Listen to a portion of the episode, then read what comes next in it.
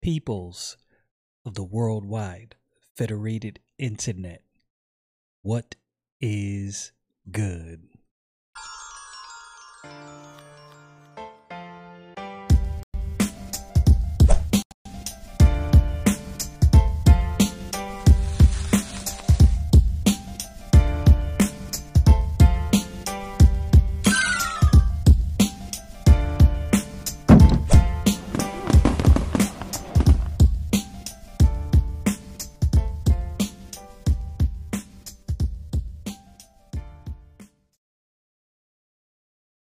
So we're coming back to the book of Exodus, chapter 9 and verse 15. I wanted to say something, though. I think so you can look at situations that happen and you can either see the silver lining and see the cup half empty or see the cup half full. Now, I was thinking about all of the things that happened last year, people being shut down from going to work, people not being able to do their normal routine. And a lot of that affected people negatively. But the one thing that I think affected people positively, there is a lot more podcasts now. Now you might say, well, how is that? How do you see that as a positive thing? Well, in this time where conversation is kind of being tailored, I don't know if tailored is the right word, but conversation is being forced in certain directions by tech companies for whatever their reasons are. They don't like certain things. They don't agree with certain things, whatever it is. But I think the benefit of podcast is you hear a lot of different things in podcast form that you probably wouldn't hear otherwise. And I'm actually listening.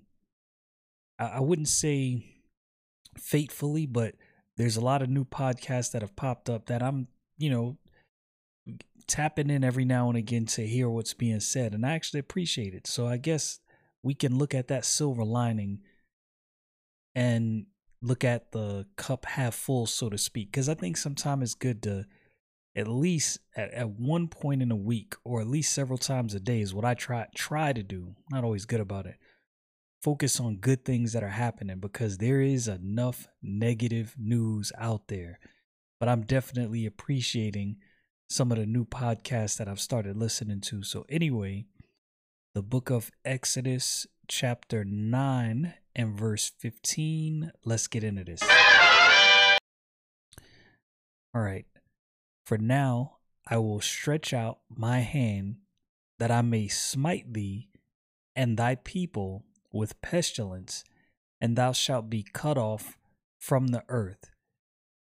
And in very deed for this cause have I raised thee up, for to show in thee my power, that my name may be declared throughout all the earth. So I think it's safe to say that the events that are playing out in Egypt, or that are going to play out in Egypt, are going to be spread abroad even at this time. Now, of course, we know about this this event because it's recorded in the Bible. So, exactly what God said was going to happen is exactly what happened. But I think it also had a practical application during this time as well.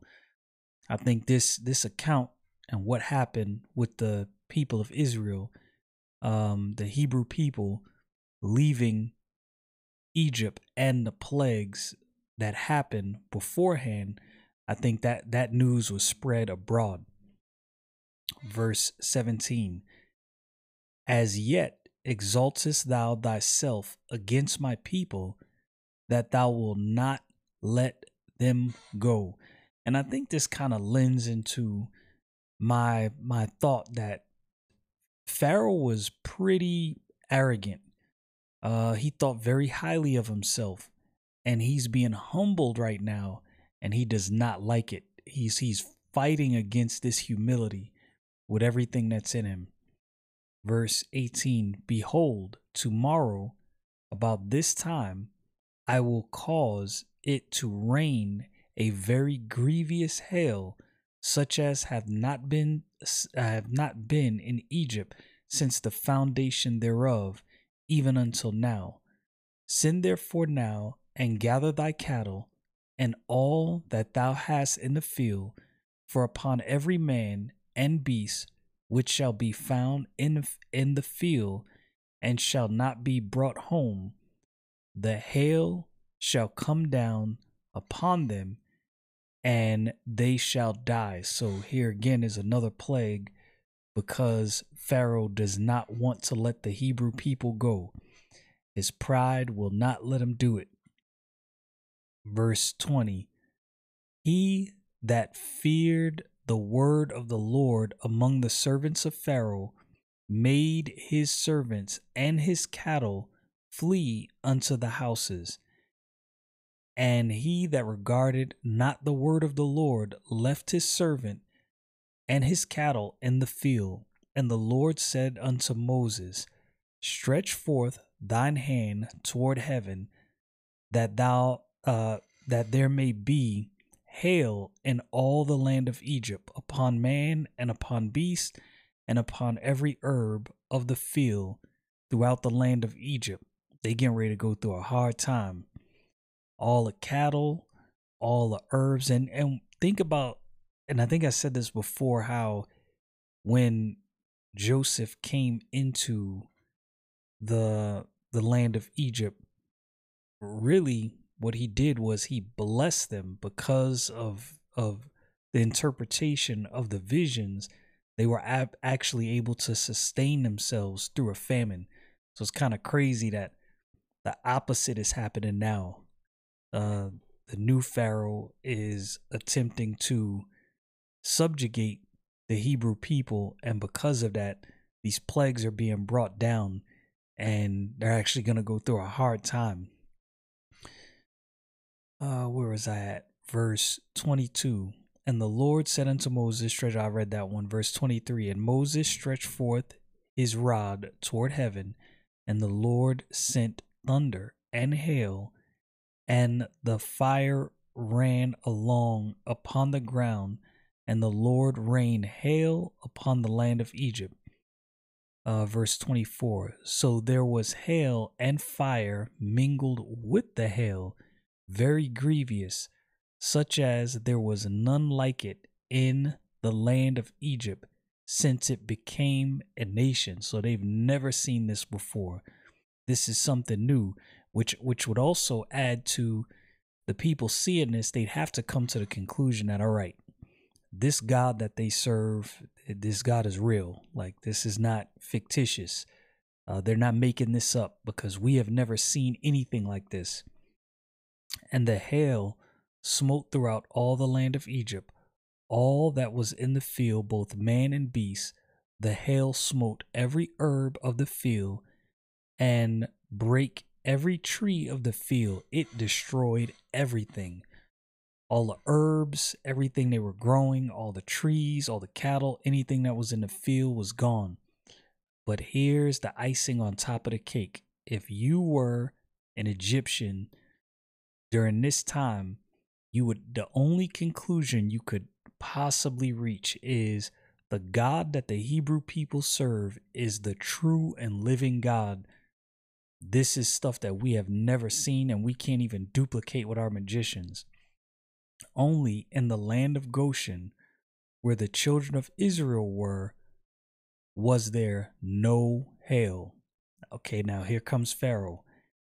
And Pharaoh sent and called for Moses and Aaron, and said unto them, I have sinned this time.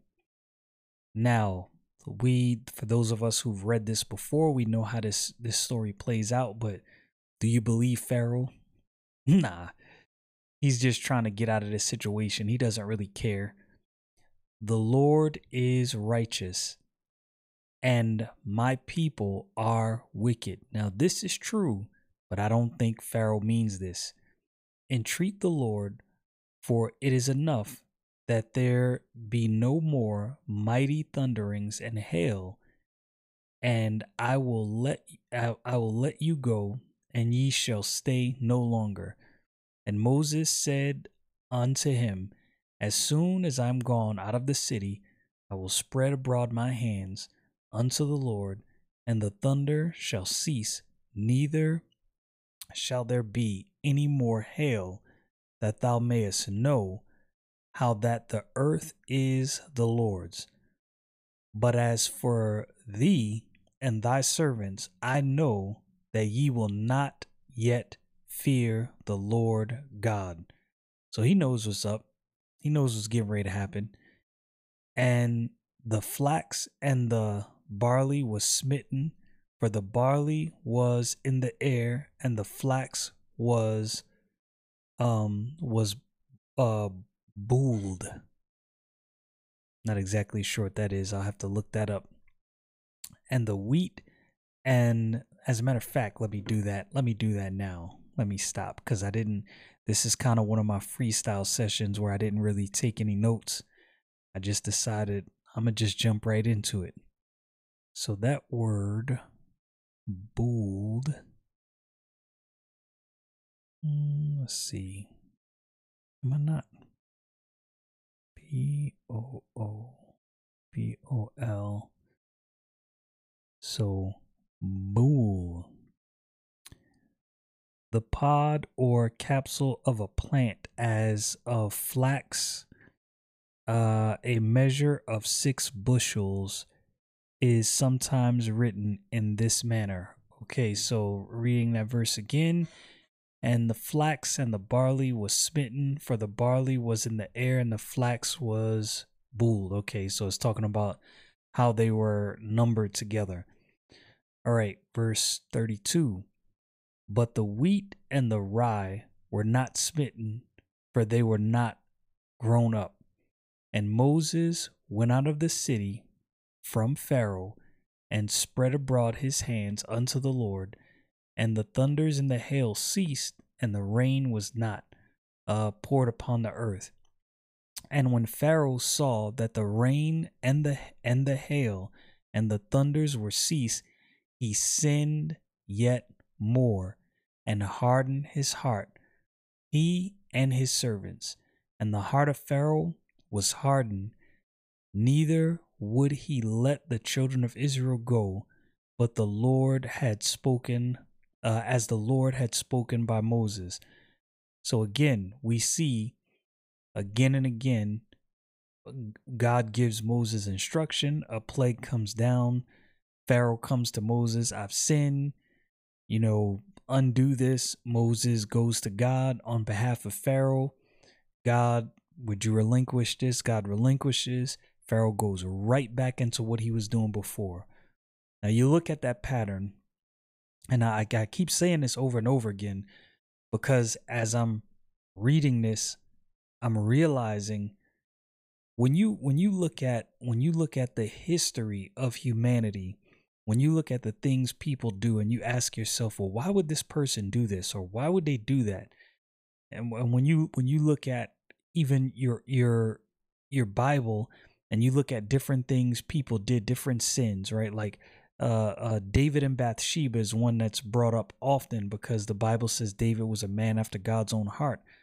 I think what you're seeing as you read your Bible, no matter how spiritual, no matter how heroic, no matter how noble, no matter how seemingly upright a person is, you see their wickedness on full display.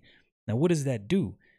It shows us our position before God. But what does that also do? Well, if you're paying attention, when you get to the New Testament and you get to the Lord Jesus Christ, we see something completely different.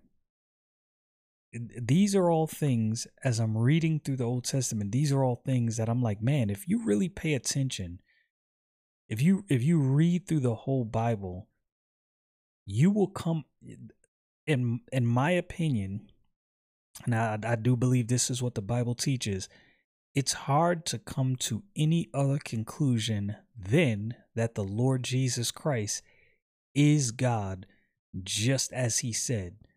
because you see a clear distinction between him and everyone else throughout the Bible and everyone else throughout history. And it's clear. It's a stark difference. And I think as we read through the Old Testament and read through just the Bible in general, if you're paying attention, you pick up on these things, because like seeing Pharaoh, you see Pharaoh do these things back and forth. And if you look at that and you put yourself in his place, we all have different weaknesses, different sins. Not everybody has trouble with the same things, but I'm pretty sure all of us could probably put ourselves in the shoes of Pharaoh and replace Moses coming to him and you know, giving him instruction to let the people go and him going back and forth. We can replace that with some other sin, something we've had a problem with. So when you look at Pharaoh, when you look at the things he's done, it'll kind of make you look at him a little differently. Like, maybe I'm more like him than I think. It's a humbling realization, because it brings you to the point where you realize, again, all of this is centered around the Lord Jesus Christ. Why do we need a Savior? You read through the Old Testament, if you see these things, if you understand it in its context, you will see why we needed a Savior, why we needed that great sacrifice. It's really evident, in my humble opinion. Anyway, y'all know what it is. Stay frosty, people.